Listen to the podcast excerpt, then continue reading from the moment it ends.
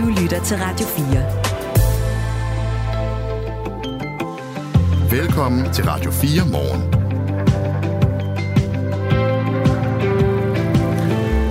Det er et koldt bæst af en torsdag. Sådan lidt Groundhog Day, hvis man har set den film. Det har jeg ikke. Nej, den er jo fra efter 1990. Vil du det, fortælle? Ja, en øh, metrolog tager til en udørk, hvor de har en årlig helligdag. Et øh, murmeldyr, som bor i en hule, der hedder Phil, kommer ud jeg tror nok, han hedder Phil, det kan jeg faktisk ikke huske, kommer ud af sin hule, og hvis den så kigger sig omkring på en bestemt måde, så er det et varsel om, at vinteren kommer til at vare af helvede til lang tid endnu. Og øhm, det, der så sker for den her karakter, det er, at han... Øhm, Murmeldyret. Nej, Nå. øh, karakteren er øh, Bill Murray, altså en metrologen, der skal Nå. ud og lave et indslag om det der fuldstændig ligegyldige optrin i en fuldstændig ligegyldig by. Det er, at han vågner om morgenen med, med Sonny og Cher i sin klokradio, Nå. og så står han op, Dejlig måde at vågne på. og så laver han alt det der. Han hader det hele. Da dagen så endelig er omme, så falder han i søvn, og næste morgen så vågner han med Sonny og Cher. Og så er det den fuldstændig samme dag, han oplever igen, og der er stadig sindssygt koldt, og murmeldyret kommer ud og kigger sig over skulderen på den samme måde, og det hele fortsætter i det uendelige med den samme dag igen og igen, indtil han bliver et bedre menneske. Nå, Så får han lov at komme videre til næste dag. okay.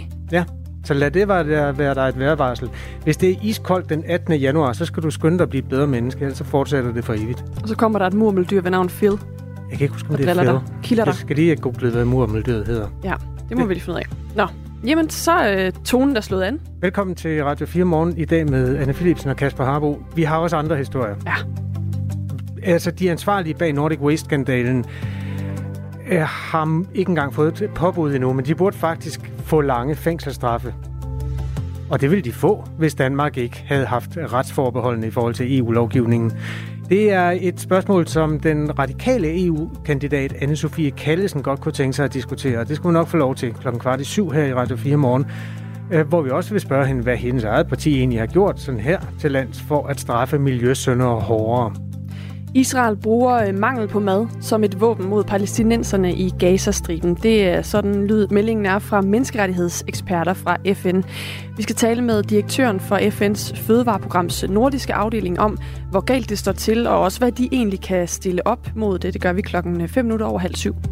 Luk øjnene, hvis ikke du kører bil, og forestil dig, at fodboldspilleren Christian Eriksen anlægger en retssag mod Sofie Løde, indenrigs- og sundhedsministeren. Det vil være meget kulørt og underholdende, og alle vil skrive om det. Det er ikke sket, men øh, der er sket noget lignende i Frankrig. I går anlagde den franske fodboldspiller Karim Benzema en æreskrænkelsessag mod Frankrigs indrigsminister, der hedder Jean Chirol Darmanin. Niklas Stein, han kan fransk. Han skal være med til at udlægge teksten for os om cirka et kvarter i Det er nok meget godt. den her historie. Ja, Ja. talt. Man kan jo også øh, udlægge sin egen tekst på øh, 1424, vores sms-nummer, hvis man har inputs til øh, programmet øh, og det, man hører her til morgen. Du er meget velkommen. 1424. Det er Phil i øvrigt, den hedder. Eller Nå. det hedder Murmeldødet. Hvor jeg, lige det det. jeg har lige slået op på det, der hedder Google. Tak skal du have. Ja, selv tak. Nå, det er fordi, det hedder han også. Det er det, der er så sjovt. Nå, Metrologen. så langt nåede jeg ikke. Nej. Klokken er 9 minutter over 6. Godmorgen. Godmorgen. Du lytter til Radio 4. Selvom krigen i Ukraine har fyldt den offentlige debat herhjemme, så er det alligevel en anden måde, der er blevet talt om krigen på, på den anden side af Øresund. I Sverige har man jo skruet op for retorikken, talt om, altså offentligt om risikoen for krig, og dermed også øh, bedt folk og institutioner og organisationer på, øh, om at forberede sig. Og en af årsagerne er, at øh, Sverige har faktisk et ministerie for netop den slags, som både formelt forbereder svenskerne, og øh, i øvrigt har de også en minister, som personificerer svenskernes ansvar. Sådan et ministerium har vi ikke i Danmark, men det kan være, at vi er på vej til at få et. Rasmus Dahlberg er faglig leder for Center for Samfundssikkerhed og historiker, lektor på Institut for Strategi og Krigsstudier. Godmorgen, Rasmus Dahlberg. Godmorgen. Du efterlyser netop sådan et ministerium. Øh, vil du ikke forklare, hvad det er, svenskerne har, som vi ikke har? Jo, det vil jeg gerne, øh, og jeg beklager, hvis der er det støj i baggrunden. Jeg går igennem et tæt snitække her i, i Esbjerg, og føler det faktisk, som om jeg er med i Groundhog Day. Okay, Øh, ja, jeg, jeg håber ikke, det begynder igen på samme måde i morgen. Jamen altså, svenskerne lavede jo i øh, oktober 2022 det her Ministerium for Civil Forsvar, som Karl Oskar Bolin er minister for, og han har været ekstremt øh, aktiv og holdt den her brandtale søndag for halvanden uge siden, netop som I siger, hvor han forberedte svenskerne på, øh, på krig. Det har svenskerne en ret lang tradition for øh, at arbejde med det, man kalder psykologisk øh, forsvar eller psykologisk beredskab, hvor man forbereder befolkningen på det værst tænkelige. Og det er jo fordi Sverige har traditionelt stået uden for, øh, for NATO og gør det formelt set også stadigvæk. Og, og han er ligesom blevet ansigtet på det at forberede befolkningen på at, at skulle klare sig under kriser og ultimativt også under krig. Og jeg ved ikke, om jeg efterlyser præcis sådan et ministerium i, i Danmark. Man skal jo altid passe på med at overføre sådan løsninger en til en fra et land til et andet, men, men jeg tror i hvert fald, at det er en god idé at reflektere over, om vi kan lade os inspirere på nogle punkter af øh, svenskerne. Altså ansvaret for det her civile forsvar, det civile beredskab er i Danmark smurt ud over en, øh, en, en række myndigheder, og det gør, at det kan være svært at se, hvem det er, der egentlig har ansvar for det, og den sådan tilspidsede sikkerhedspolitiske situation, vi står i, betyder altså bare, at det er blevet lidt mere alvor, og derfor mm. så, øh, så kunne det måske være godt med en anelse mere sådan, øh, styring og, og, og klart fokus og ansvar. Det er Rasmus Dahlberg, der er med os nu, faglig leder for Center for Samfundssikkerhed og øh, historiker, faktisk katastrofehistoriker også, øh, har skrevet bøger om katastrofer. Altså det her, det er jo noget, der indvarsler katastrofetanker hos mennesker, hvis man hele tiden skal tale om krig. Har det nogensinde gjort noget godt for svenskerne, at de har forholdt sig meget til krig? Der, altså, nu øh, er krig jo heldigvis øh, øh, noget, som ikke nødvendigvis sker, selvom vi forbereder os på det. Og det er også meget omdiskuteret, om svenskerne ligesom er gået for vidt i den her retorik, som har været øh, ganske øh, markant. Men det har man jo så altså vurderet i Sverige, at, det var, at der var en brændende platform, der var, der var øh, stærk nok til, at man skulle gå ud og, og forberede befolkningen. Altså man må også bare sige, at geografisk, der ligger Sverige lidt tættere på en vis stor potentiel modstander i, øh, i øst, og er mm. ikke beskyttet af, af NATO's øh, øh, store paraply formelt set øh, endnu, som, øh, som Danmark er. SVM-regeringen har faktisk allerede i regeringsgrundlaget foreslået at oprette et nyt ministerie, som skal hedde Ministeriet for National Sikkerhed. Det står i regeringsgrundlaget, og det er jo øh, fra december 2022, efter sidste folketingsvalg, hvor de tre forskellige partier trummede sig sammen. Øh, der står også, hvordan en ekspertgruppe skal undersøge, hvad et sådan ministerie skal indeholde, og hvilke kræfter det skal have, og hvordan man gør det bedst. Justitsministeriet bekræfter i et skriftligt svar til Radio 4, at arbejdet med det nye ministerie fortsat ikke er sat i gang. Til gengæld sagde Troels Lund Poulsen sådan her til DR i sidste uge. Det er vi ved at analysere, øh, og der forventer jeg, at vi her i løbet af 2024 øh, får færdiggjort den analyse. Og så må man jo se på, om det er en god idé at lave et øh, selvstændigt ministerie for, for national sikkerhed. Det synes, jeg, det synes jeg, der er meget, der kan tale for, at det kan være en god idé. Øhm, Rasmus Dahlberg, altså de der sådan, krigstanker, som melder sig, hver gang man hører om krigen, er, er, er der noget godt i det? Altså, så, nogen vil sikkert købe ekstra toiletpapir og, og fylde kælderen med flaskevand og sådan noget. Det var der nogen, der skrev til os for et par uger siden, da vi talte om Sverige sidst. Er det, er det en, en god ting for en befolkning, sådan i, i krisetider, at man fokuserer meget på krig? Det behøver jo ikke være den store krig og, og russisk invasion og så videre, som vi, som vi forbereder os på. Det, øh, det kan jo også være mindre øh, kriser og afledte effekter af en, af en mere tilspidset international sikkerhedspolitisk situation, altså øh, konsekvenser af det, man kalder hybride trusler også, som kan være nedbrud i infrastruktur, cyberangreb osv.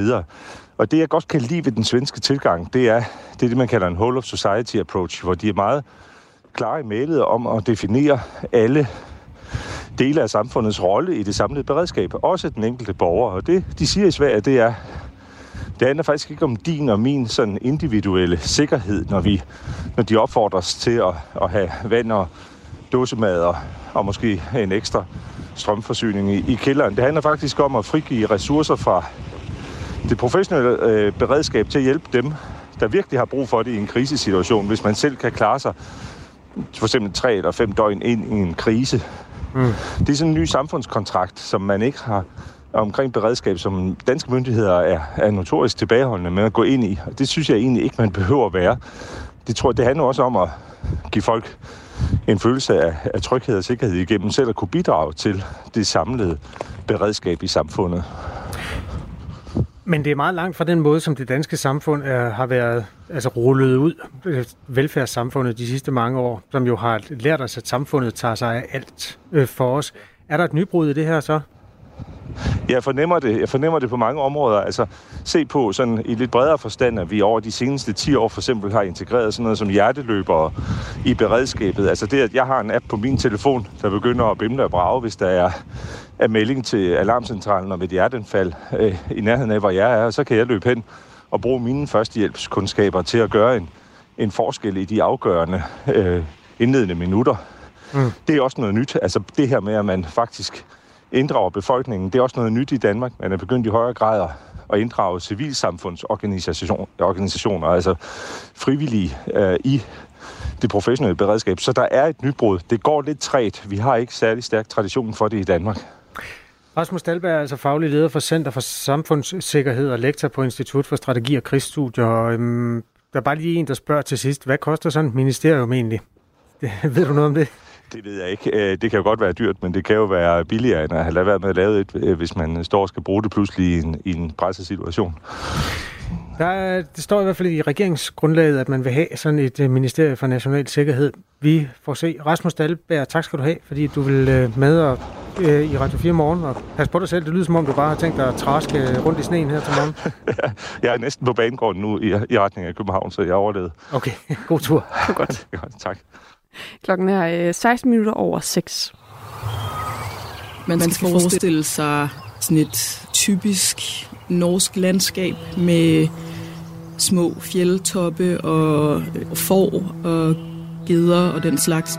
Drabet på den 17-årige Begitte Tengs i 1995 er en af Norges mest omtalte morgåder. De her to betjente, de ser noget, der ligner blod på vejen og tænker, at det kan være, at der er nogen, der er i gang med at stjæle og slagte et får. Det er en fortælling om tjusket politiarbejde. Og de, øh, de sætter sig så ind i deres bil og afslutter deres vagt. Mangelfuld efterforskning og en families opløsning. Hen over det næste halve år, der afhører man omkring 2.000 mennesker.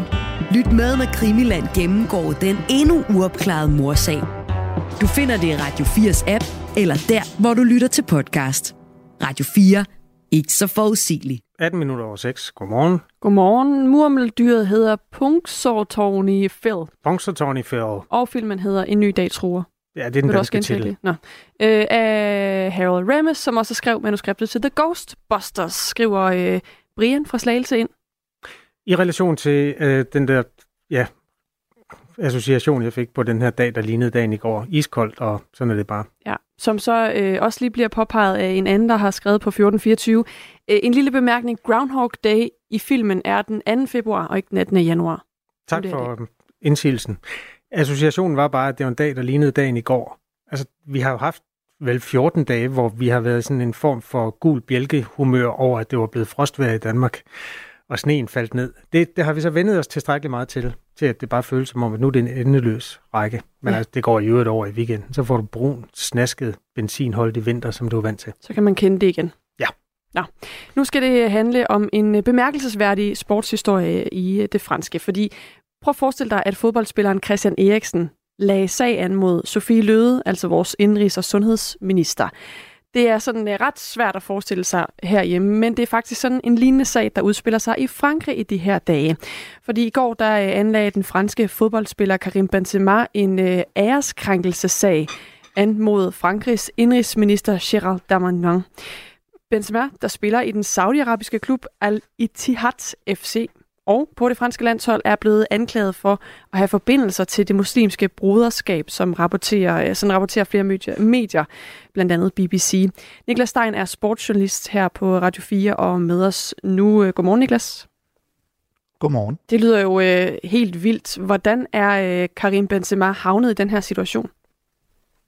Ja, og det er jo i virkeligheden det, om han er havnet i den, hvad kan man sige, selvforskyldt, eller om han i virkeligheden er blevet placeret i den, for det, som Benzema har gjort, er øh, sådan set at øh, udtrykke sin, sin støtte til øh, folket i øh, Gaza øh, efter, efter øh, hvad hedder det, den 7.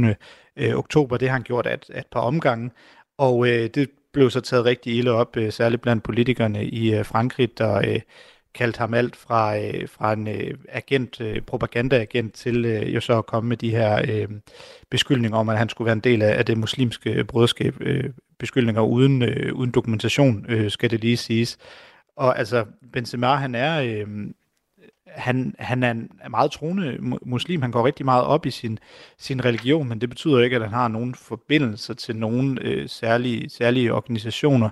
Så øh, lige i første omgang, når man dykker ned i den her sag, så virker det egentlig som om, at han øh, bliver brugt i et større spil for de her beskyldninger, der er kommet mod ham, og, og de her øh, øh, ja, ikke bare insinuationer eller insinueringer, øh, altså direkte beskyldninger, de har faktisk ikke øh, de franske politikere øh, bakket dem op med noget øh, dokumentation. Så lige nu, der er det ham, der er blevet placeret i en situation mere, end han egentlig selv har selv er havnet i den. Den her øh, franske indrigsminister Gérald Darmanin, han sagde også i oktober, at øh, Karim Benzema har en berygtet forbindelse med den sunnimuslimske islamistiske gruppe, det muslimske broderskab. Øh, det er noget, der er forbudt i flere lande, blandt andet i Ægypten og Rusland og også i Saudi-Arabien.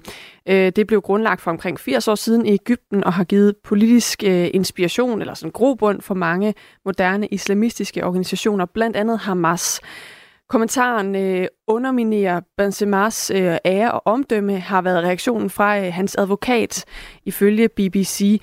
Altså en, øh, nogle beskyldninger og nogle, øh, i hvert fald nogle påstande fra den franske indrigsminister her, som vi altså øh, hører om. Øh, hvordan kan han egentlig slippe afsted med at sige det, uden at komme med dokumentation?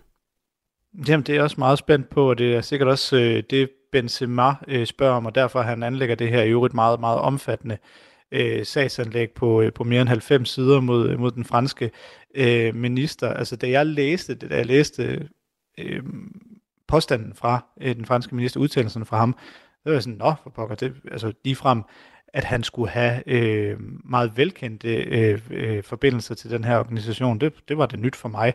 Øh, det må jeg lige undersøge, og det, det er altså ikke velkendt. Det er altså ikke noget, som, øh, som øh, har været, skulle have været fremme før, eller noget lignende. Så jeg kan simpelthen ikke se, hvor det skulle komme fra. Karim Benzema er jo en øh, troende muslim, så hvis vi sådan skal, skal tale om øh, mulighederne inden for det her, nu siger du, der har ikke været fremlagt dokumentation øh, fra øh, den franske minister, men hvor realistisk er det, at han har troet til det muslimske broderskab? Ja, indtil der kommer noget dokumentation på det, så vil jeg sige, at det ikke er særlig realistisk. Øh, det, det virker mere som om, der er nogen, der lige øh, øh, at de her politikere blander nogle øh, ting sammen. Altså som sagt, det er rigtigt, at, at øh, Benzema er muslim, og han går rigtig meget op i sit, øh, sin religion. Han øh, har også sagt, at det, det var en stor grund til, at han valgte at tage til Saudi-Arabien. Øh, der er jo de, de hellige byer Medina og Mekka i, i Saudi-Arabien.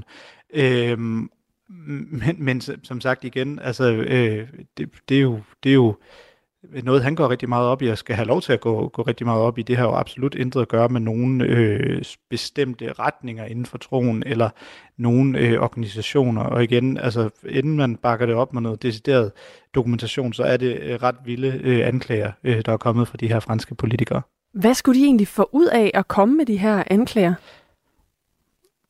Ja, det er jo lige det. Altså, Benzema mener selv, at han bliver brugt, øh, eller det har han sagt via hans advokat, at han bliver brugt i et større politisk spil, og i nogle politikers, øh, hvad skal man sige, øh, egne agendaer, og det øh, tyder da også øh, mere på, at vi er over i noget i, i, i den retning, for øh, Benzema har været igennem noget tid i Frankrig en kontroversiel øh, person, øh, alt fra at han ikke har ville synge med på nationalsangen, fordi han han mener, at, at, at Marslæsen, den, øh, den opbilder til, øh, til krig, og at øh, han tidligere har været involveret i, fuld, altså uden sammenligning øvrigt, og i, i helt andre kontekster, i en, i en sag om afpresning, jamen så, så har han været en kontroversiel person, person i øh, Frankrig, og en som alt fra politikere til andre personer i Frankrig har, har kunne bruge i deres egen personlige, hvad skal man sige, øh, ja, agenda øh, i forhold til at få et eller andet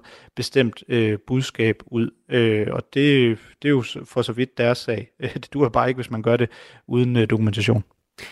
Øh, Benzemas advokat Hugues Vigier fortalte øh, til det franske medie, der hedder RTL, at øh, fodboldspilleren her øh, mener, han er offer for politisk udnyttelse, og han har også anklaget den franske indrigsminister for at så splittelse i Frankrig.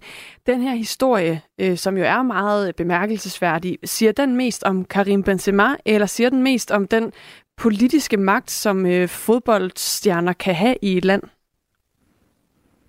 Den siger i hvert fald noget om begge ting, og måske mere i, i om, hvordan sidstnævnte vil bruge øh, førstnævnte. Jeg siger selvfølgelig også noget om, at, at hele den her øh, krig i Gaza har, har øh, mellem, mellem, øh, og mellem Israel og Hamas har været noget, som fodbolden også har, sporten øh, har, har svært ved at skulle øh, ligesom øh, forholde sig til. Altså vi har øh, set, at, at øh, støtte til den ene eller anden øh, part, øh, altså øh, polariserer også, også i sporten. Altså det er kun nogle dage siden, at den israelske fodboldspiller blev fyret i Tyrkiet, fordi han viste et, øh, nogle tal, øh, altså der, der symboliserede 7. oktober på øh, sit, sit armled, efter han scorede i en kamp i Tyrkiet, og han blev øh, omgående fyret efter den kamp.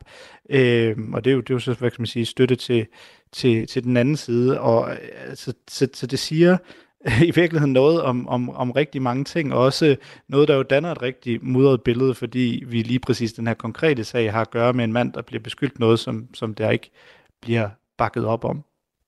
Sagde altså Niklas Stein, som er sportsjournalist her på Radio 4, og hvis du er vild med sports eller med Radio 4, så kan du lytte til vores program Sportsverden alle mandag og onsdag kl. 13.30 på Radio 4 her, hvor øh, Niklas Stein altså er vært og tager nogle af de store øh, og sådan komplekse sportshistorier op og prøver at gøre dem sådan lidt mere forståelige og lidt mere let fordøjelige. det kan du selvfølgelig også finde ind i Radio 4's app, eller der, hvor du ellers lytter til dine podcasts.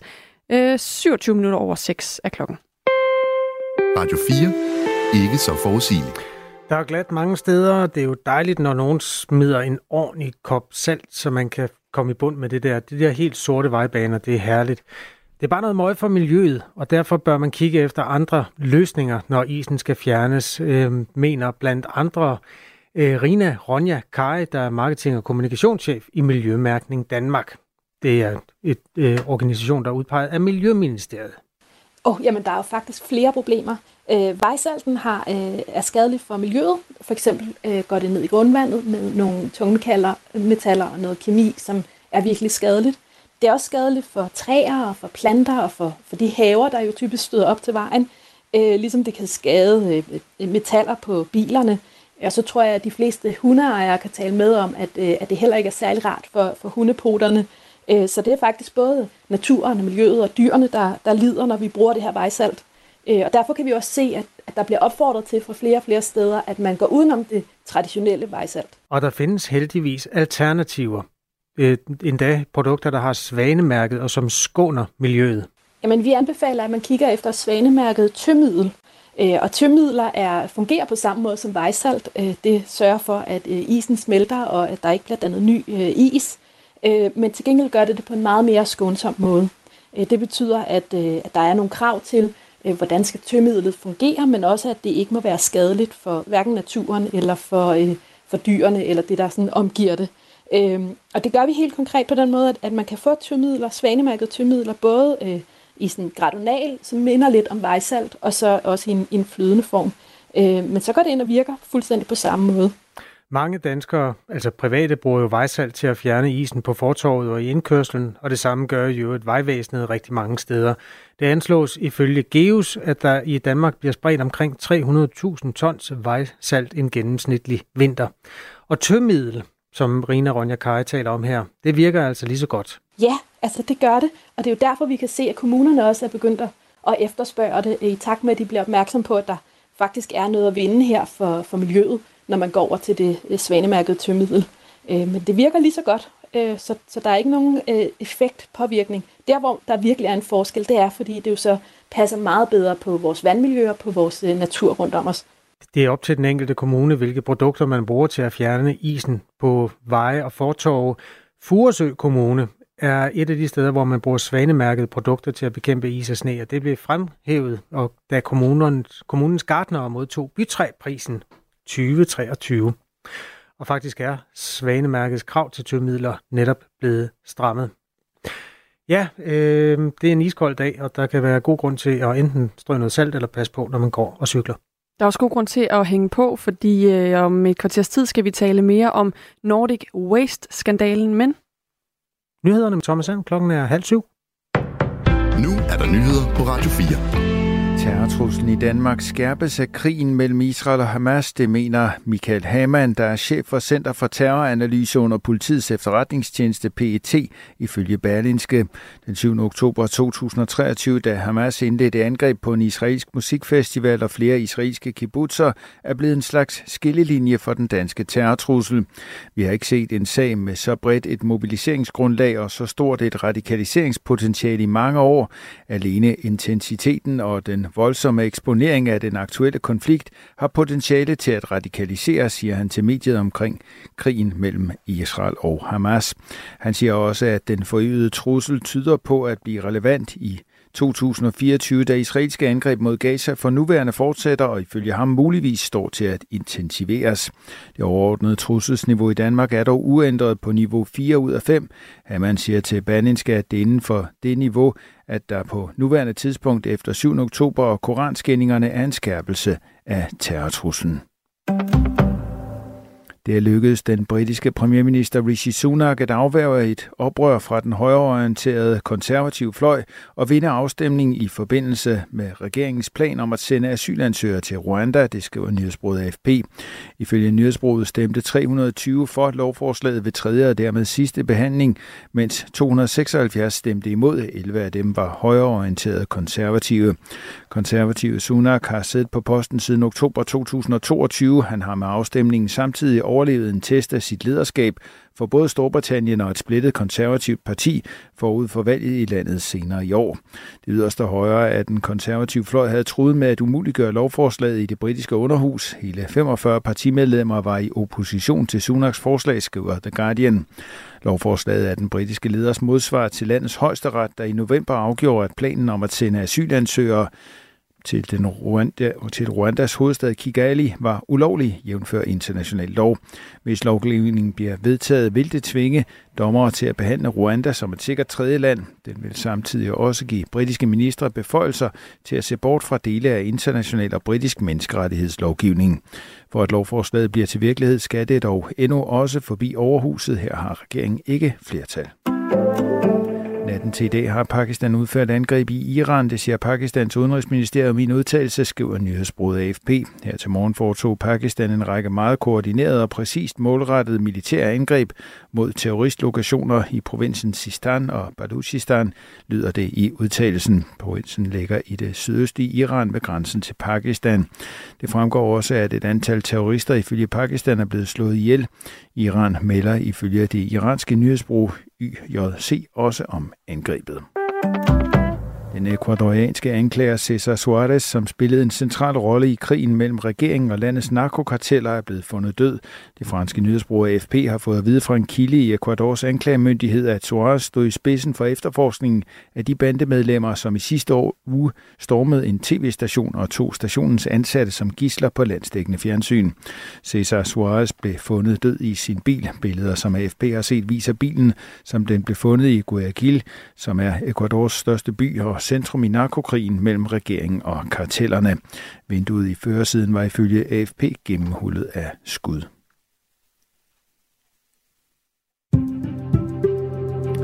Flot vintervejr med nogen eller en del sol og kun enkelte snebyer, primært i Jylland. Temperaturerne stiger til op omkring frysepunktet, og så er der risiko for sne og isglatte veje i hele landet.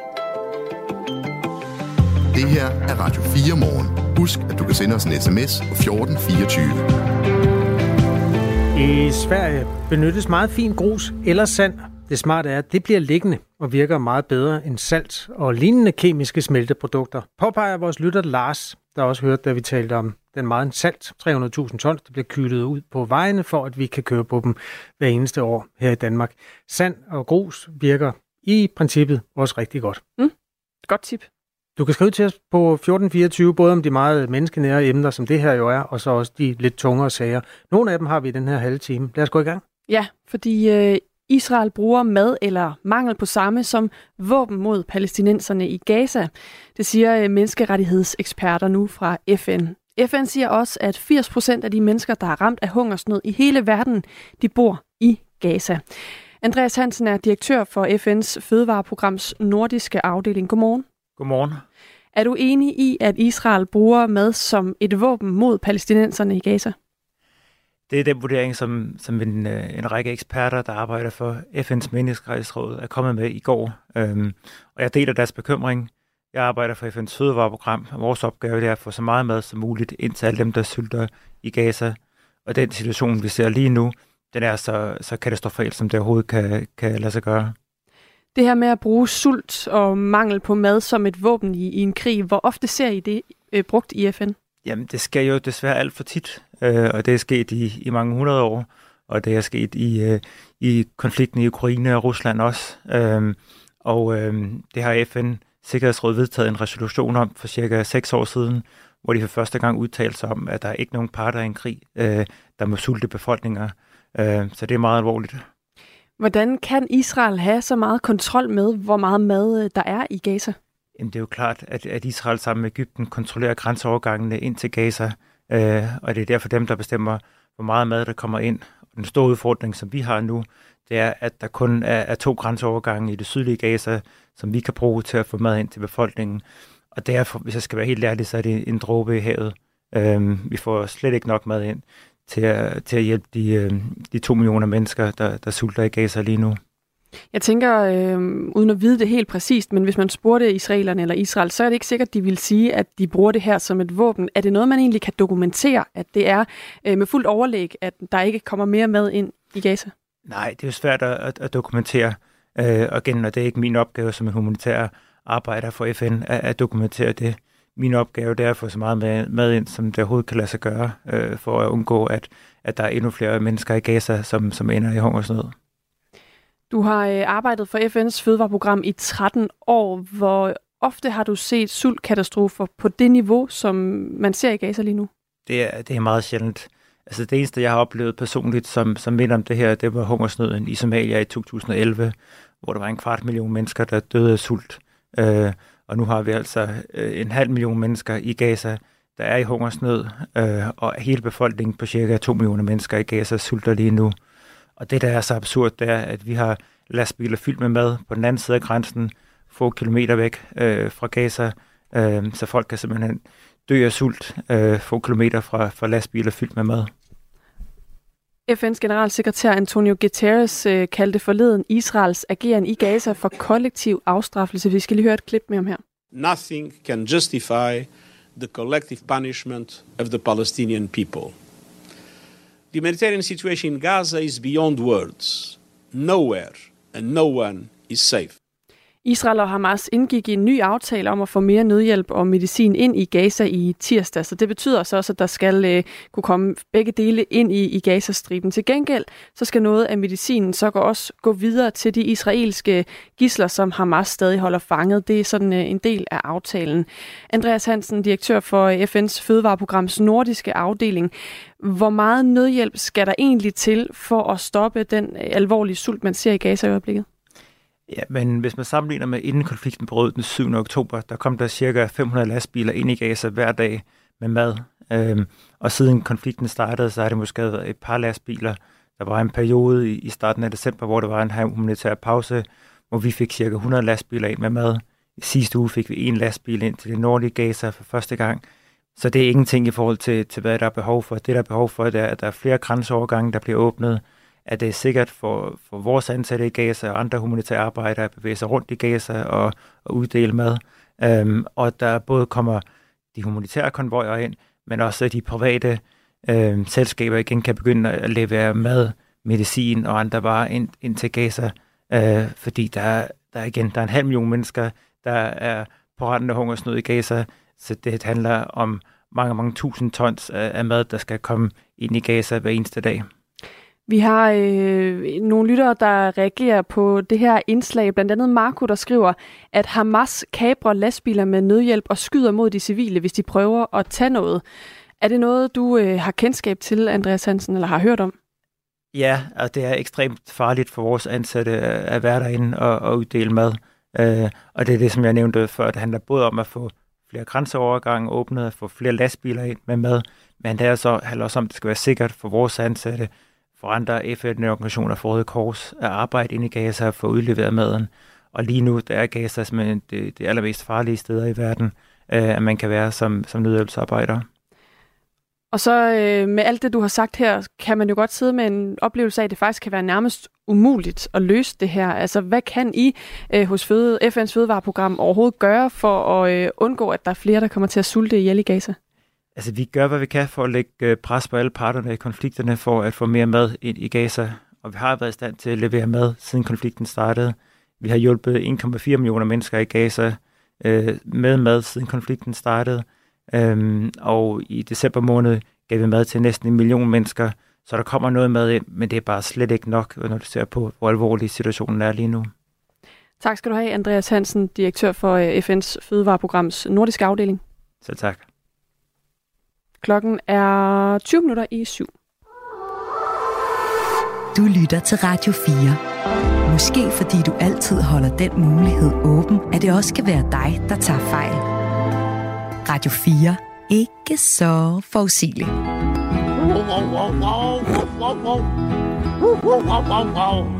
Er det Paul Dissing? Ja, det er. Åh, oh, dejligt. Bare lad den, øh, den, den, Jamen, jeg kunne ikke drømme om at skrue ned. Den er helt galt i... Øh, nej, ikke, ikke så galt, som det vi lige hørte, men den er galt i Portugal. Nogen stiller nu spørgsmålstegn ved, om Bobi rent faktisk er verdens ældste hund. Bobi. Bobi. Jeg ved ikke, hvordan det udtales. øh, David Bobi. ja. At Bobi er en hund, ikke? Ja, jo. Øh, fejret, du må godt skrue en lille smule. Okay. ned for Paul. Ikke ret meget, Ikke men så meget. Sådan der. ja, det er perfekt. Mm. Bobi blev fejret under stor ståhej sidste år for, øhm, øh, ja, eller for at tage hele historien. Han blev født i et brændeskur i 1992 i en skov i Portugal, hvor hans menneske bor. Og der træskede Bobi rundt så længe, at øh, han slog verdensrekorden i at være gammel hund. Nej, hvor flot. Meget flot. Øh, 31 år og 165 dage øh, var ligesom skæringsdatoen der, og blev optaget i Guinness Book of Records, altså rekordbogen, mm. og fik et diplom, eller det var måske ejeren, der hedder Leonel Costa, der gjorde det. Mm. Pavestolt mand, som gav interviews om, hvordan man bliver god til at have en urgammel hund. Øh, Det gør man angiveligt ved at give hunden menneskemad. Nå, Og det er jo i hvert fald den sikre vej til at få verdens mest irriterende hund, fordi så, en rigtig tigger. Ja, lige præcis. Nå, det gjorde han, og det gik sådan over stok og sten. Mm. 31 år og 165 dage. Men så skete der det, at nogle dyrlæger ikke rigtig troede på det. Fordi normalt, den race, som hedder Rafero alle, Alentegrano, Mm. den åbenbart ikke så, der er ikke en dansk uh, titel for den her, men det er sådan en hyrdehundstype, ikke? Ja. Plejer at blive mellem 12 og 14 år. Kan det passe, at den her gamle hund, og den ser gammel ud, det er på billeder, det skal Ja. Hvordan har den vide. øh, monokkel og stok? Og... Ja, stort set. Og, og sådan en pels, der ser ud, som om den er limet på. øhm, hvordan kunne den dog blive mere end dobbelt så gammel som en normal en af sin race? Og øhm, så kiggede de på nogle billeder fra Bobbys barndom, Mm. og noterede sig blandt andet, at poterne havde en anden farve dengang. Eller i hvert fald øh, nuancer, Mm. som var anderledes. Øhm, det har han selvfølgelig forholdt sig til, øh, ham her, Leonel Costa, og, og nægter alt. Nå, Han okay. siger, en elite i dyrlægeverdenen har forsøgt at give folk den idé, at Borbis livshistorie ikke er sand. Det skrev han i en udtalelse her tirsdag. Øhm, det er i virkeligheden noget med dokumentationen, fordi det, selv i Portugal, som er et lidt mere øh, kaotisk land end Danmark, så har man åbenbart noget, der hedder det portugisiske øh, database for registrering af kæledyr. Nå, okay. Og øhm, der er altså der har Bobby åbenbart ikke papirerne på plads derinde. Nej. Og øhm, dengang Guinness Book of Records gav Bobby øh, den her titel som verdens ældste hund, så blev det her øh, ministeriums øh, underafdeling der aldrig øh, be- altså kontaktet. Mm. Så der er simpelthen Der er ikke nogen partier. fusk. Så nu skal man i gang med at undersøge, altså foretage en undersøgelse for at klarlægge hundens alder. Blandt andet ved at gennemse øh, dokumentationsmateriale og tale med eksperter. Okay. Den lille sten på vejen er, at Bobby er død. Nej. Jo, det er længe siden. Nå. en lille hundemand fra hos dig.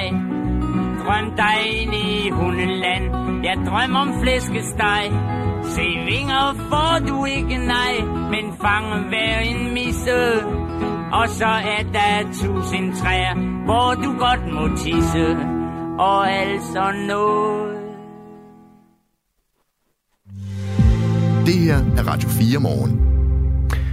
Så tager vi lige en tur til Storbritannien, hvor øh, den britiske premierminister Rishi Sunak er lykkedes med at afværge et oprør fra den højreorienterede konservative fløj. Det er jo et parti, der ligger noget i, eller hænger noget i laser forud for det næste valg, og øh, har blandt andet interne stridigheder om det her med, hvorvidt man skal sende asylansøgere til Rwanda eller ej. En idé, som jo også har været op og vende herhjemme. Det er lykkedes for Rishi Sunak at vinde en afstemning i forbindelse med den her plan, som er rimelig fremskreden i England om at øh, sende asylansøgere til Rwanda. Det skriver øh, nyhedsbyrået AFP. I november slog den britiske højesteret ellers fast, at ordningen er i strid med menneskerettighederne, fordi Rwanda er et usikkert land. Men i aftes stemte de britiske politikere altså alligevel for loven, fortæller Morten, Morten Røgnelund, det er ham, der følger de britiske forhold for os her på Radio 4.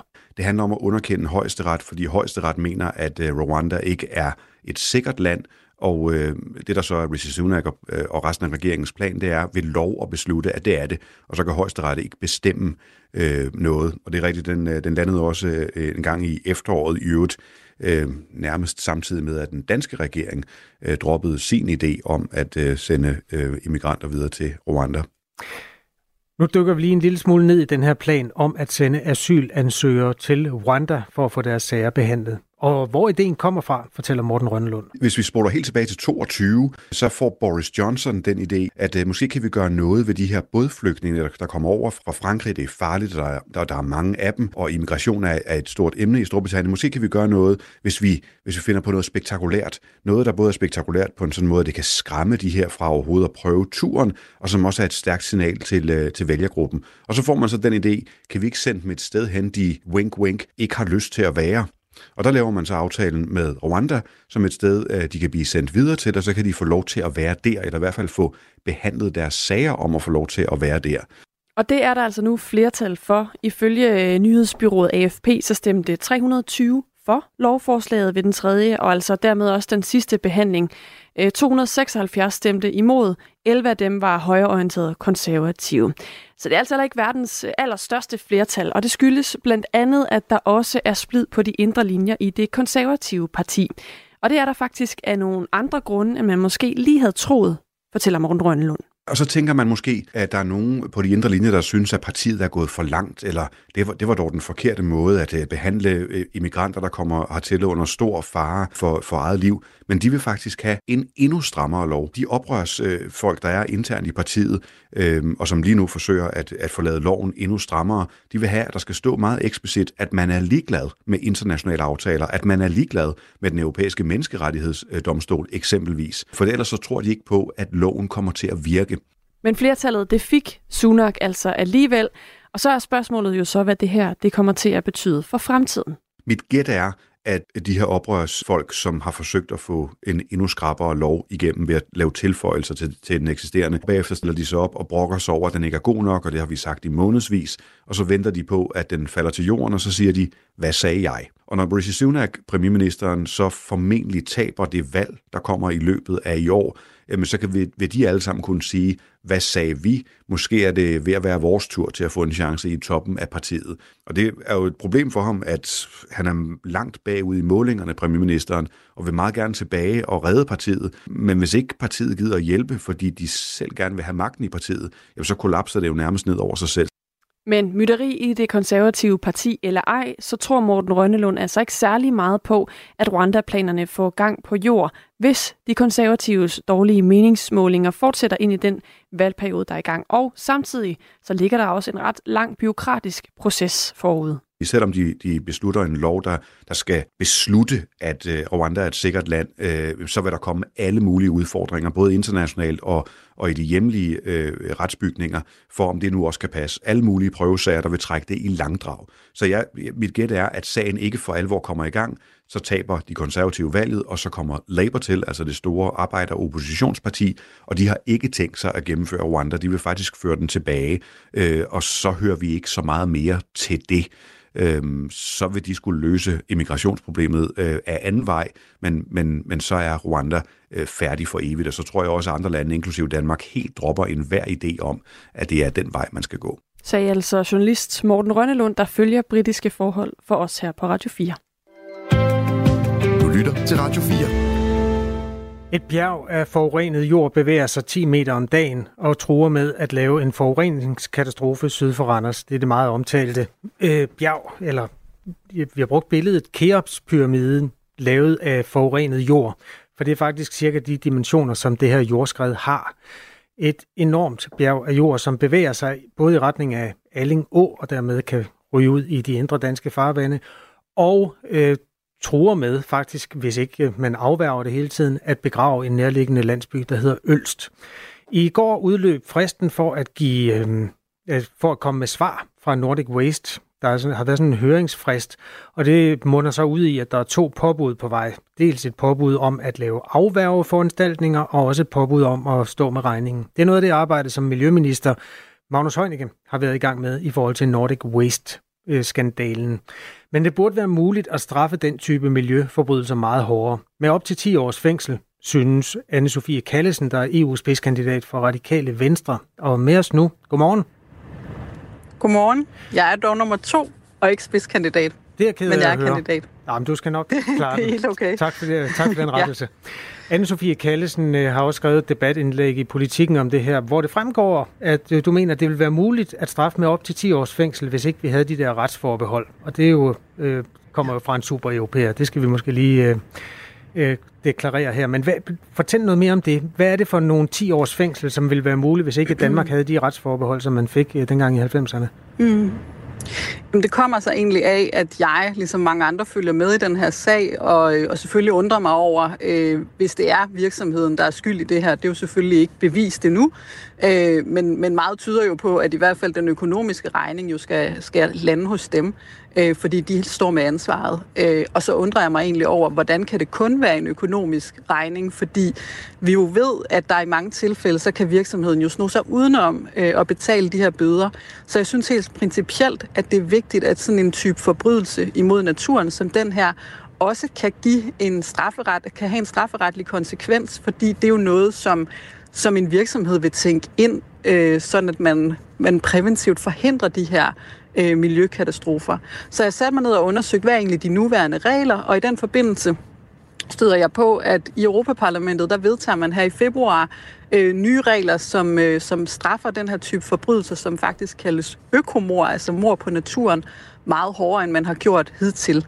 Øh, og de regler, de kommer jo så ikke til at gælde i Danmark, så, så super europæer eller ej, så er det faktisk det, som, som øh, Justitsministeriet har oplyst til Folketinget, mm. at, øh, at de her regler, de kommer jo ikke til at gælde, medmindre man selvfølgelig vælger at kopiere dem helt frivilligt, men, øh, men det gør de ikke, og det betyder, at naturen vil få en mindre beskyttelse i Danmark end i resten af Europa. Så hvis man havde en Nordic Waste-skandale i Tyskland, jamen så vil det kunne give 10 års fængsel, op til 10 års fængsel for dem, der har forvoldt den her skade. Og i Danmark, der vil det kunne give en, en meget mildere straf, i nogle tilfælde op til 2 års fængsel. Anne-Sophie Kallesen, altså EU-parlamentskandidat øh, for Radikale Venstre. Øh, det her, det kan man jo også lave en national lov om, hvis man har lyst. Hvad har dit parti, Radikale Venstre, nogensinde foreslået i Folketinget, øh, som det her, øh, som kunne munde ud i 10 års fængsel til ejere af, af virksomheder, der laver økomor? Jamen, vi har også diskuteret øh, muligheden for at kriminalisere økomor i Danmark. Det har, det har også været diskuteret i Folketingssalen, også mens jeg selv sad der. Øh, men det, man kan sige, det er jo, at, at det gode ved, at man laver en fælles lovgivning i Europa, det er jo, at det er hele naturen, hele Europas natur, der skal beskyttes. Øh, vi kan jo også se nogle tilfælde, hvor det måske øh, vil ligge på grænsen mellem, det kunne være Danmark og Tyskland, det kunne være andre lande i Europa, hvor en naturkatastrofe kan påvirke hen over grænser. Men der er også noget principielt i, at man selvfølgelig i Europa vælger at lave en lovgivning, som gælder på tværs, fordi man ønsker at have en beskyttelse af den europæiske natur. Øh, og det synes jeg helt principielt er godt, og det synes jeg selvfølgelig også, at Danmark burde være en del af. Øh, og derfor synes jeg jo, at det her er et eksempel på, at vores retsforbehold gør, at vi ikke øh, beskytter i det her tilfælde naturen, i andre tilfælde er det er det vores, øh, vores land imod kriminalitet, og det ikke er lige så godt beskyttet, som det vil være i resten af Europa. Jeg kan godt mærke, at øh, valgkampen så småt er i gang. Det er du er den anden EU-parlamentskandidat på en uge, der, der rejser den her sådan, hvad skal vi sige, den, den lidt høsttyvs stemning over for ejerne af Nordic Waste, eller ejeren. Ikke desto mindre, jeg vil lige gentage spørgsmålet, også fordi du har siddet i Folketinget. Ja. Øhm, Ja. Hvad har I gjort helt præcist i Radikale Venstre for at få indført den her? Øh, nu har jeg ikke været øh, miljøoverfører for Radikale Venstre i Folketinget, men jeg husker som sagt, at vi diskuterede muligheden for at straffe økoforbrydelser. Øh, men i Europaparlamentet øh, har man jo, øh, er man jo på vej med den her lovgivning, og der er der helt overbevist om, at vores radikale øh, medlem dernede øh, også vil stemme for den lovgivning. Øh, så det er jo et spørgsmål om, hvor skal det ligge hen? Så nu spørger du, hvad har vi gjort i Folketinget? Mm. Pointen er jo egentlig, at jeg mener, at det her bør ligge i Europaparlamentet. Okay, så, så ikke så meget, ikke nok i hvert fald i Folketinget? Øh, jo, ja, vi, har da, vi har da også diskuteret øh, muligheden for at gøre det ulovligt i dansk kontekst øh, og sætte straffen op, men jeg synes, at den her type forbrydelser, den bør man tage på fælles europæisk niveau. Godt, vi har jo vores retsforbehold, så hvis vi skal lave lovgivning, så er vi nødt til at gøre det herhjemme, indtil videre i hvert fald. Anne-Sophie Kallesen er kandidat til EU-parlamentet for Radikale Venstre. Der er et af vores øh, mennesker, der har mobiltelefon, der har skrevet til os. Det kan man på 1424. Han hedder Bjarne Holm, og han er fra Hillerød, også politisk aktiv i øvrigt et andet sted i landskabet. Men det er ikke det væsentlige her. Han skriver, at Randers Kommune har et problem. Nordic Waste har uden tvivl en miljøgodkendelse udstedt af Randers Kommune som dermed er ansvarlig for miljøtilsynet af virksomheden.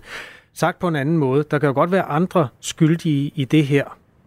Altså, yes. øh, er du ikke lidt hurtig til at uddele 10 års fængsel til en ejer, som måske ikke er skyldig i noget som helst? Øh, jamen, jeg tror også, jeg har gjort det klart, at det er jo meget det principielle spørgsmål om, hvordan skal den her type forbrydelser øh, sanktioneres eller straffes, hvis man kan påvise, at det er øh, enkeltpersoner. Men det her kan sådan set også i princippet være stater eller kommuner. Så hvis det skulle vise sig, at det alene er kommunens ansvar, så er det jo der, man skal pege hen. Øh, nu kan jeg jo bare konstatere, at der i hvert fald er nogle påbud på vej mod Nordic Waste, men jeg fælder ikke nogen dom over øh, ejeren af Nordic Waste og, og hvad hans ansvar er i den her sag. Det jeg påpeger, det er, at sådan en type forbrydelse, øh, den vil ikke have den samme konsekvens i Danmark, som den vil andre steder i landet. Men det er klart, at den her type, eller den her sag, den skal jo belyses øh, og sanktioneres efter de gældende regler i Danmark, og jeg fælder ikke nogen dom over, hvem der så står som ansvarlig. Jeg kan jo lige læse op, så kan folk selv tage stilling til, om du fælder en dom. Der står, virksomhedens egentlige ejer, hovedaktionæren Torben Østergaard Nielsen, mangler dog ingen midler. Faktisk er han Danmarks 6. rigeste person. Men regningen kommer han næppe til at betale personligt. Miljøkatastrofen i Randers rejser derfor det principielle spørgsmål. Skal man ustraffet kunne ødelægge naturen? Er du ikke meget tæt på at pege på en gerningsmand her? Øh, lige inden det, du læser op, der skriver jeg, det skal naturligvis kunne bevises, men selv hvis det kan bevises, så vil der ikke være andre konsekvenser end en økonomisk sanktion. Og der er det jo det principielle igen, at sådan en type ejer som den her, det kunne være en hvilken som helst anden ejer, de vil i mange tilfælde kunne flytte rundt på midler og tømme et selskab for likviditet, og det betyder, at de aldrig kommer til at betale regningen. Så derfor, hvis vi vender helt tilbage til, hvorfor, hvorfor gik jeg ind i den her sag, det er fordi, jeg undrer mig over, at det her i gåseøjne kun kan have en økonomisk konsekvens. Fordi den økonomiske konsekvens vil man i mange tilfælde kunne gå udenom. Øh, så det er selvfølgelig et eksempel det her, fordi man kan sige, bliver det bevist, at det er Nordic Waste, der står bag, så vil der komme en regning. Den regning vil måske ikke blive betalt. Men det kunne være sådan i alle mulige andre typer sager også, så det er det principielle spørgsmål om, skal det være muligt hverken at betale en regning, eller på nogen anden måde stå til ansvar. Og vil vi kunne forhindre den her type forbrydelser, hvis man ved, at man altid vil kunne komme til at stå til ansvar, for man kan jo ikke stå udenom at komme til ansvar og komme potentielt i fængsel ved at tømme et selskab for penge. Okay. Anne-Sophie Kallesen, der er nyheder om lidt, så vi skal lige tage en, en lynrunde, hvis vi kan det. Øh, for det første, altså, hvem tænker du vil være den skyldige i den sidste ende? Hvem er det, der skal i fængsel? Er det manden med gravkonen på Nordic Waste? Er det den stedlige direktør, eller er det ejeren? Jamen, det er selvfølgelig den person, som har ansvaret for den her katastrofe, og hvem det er, det er der nogle andre end mig, der skal vurdere. Hvad synes du vil være en rimelig strafferamme, hvis nu nogen, øh, lad os sige, i et firma har lavet en møgbunke på størrelse med Kærbspyramiden, som flytter sig 10 meter om dagen og tror med at begrave nærliggende landsbyer og øh, vandløb i gift. Hvad, hvad er den højeste straf, du synes, man skulle bruge? Jamen, strafferammen, hvis man vælger at gå med i det her direktiv, eller hvis vi var forpligtet til at gå med i det, det er 10 år.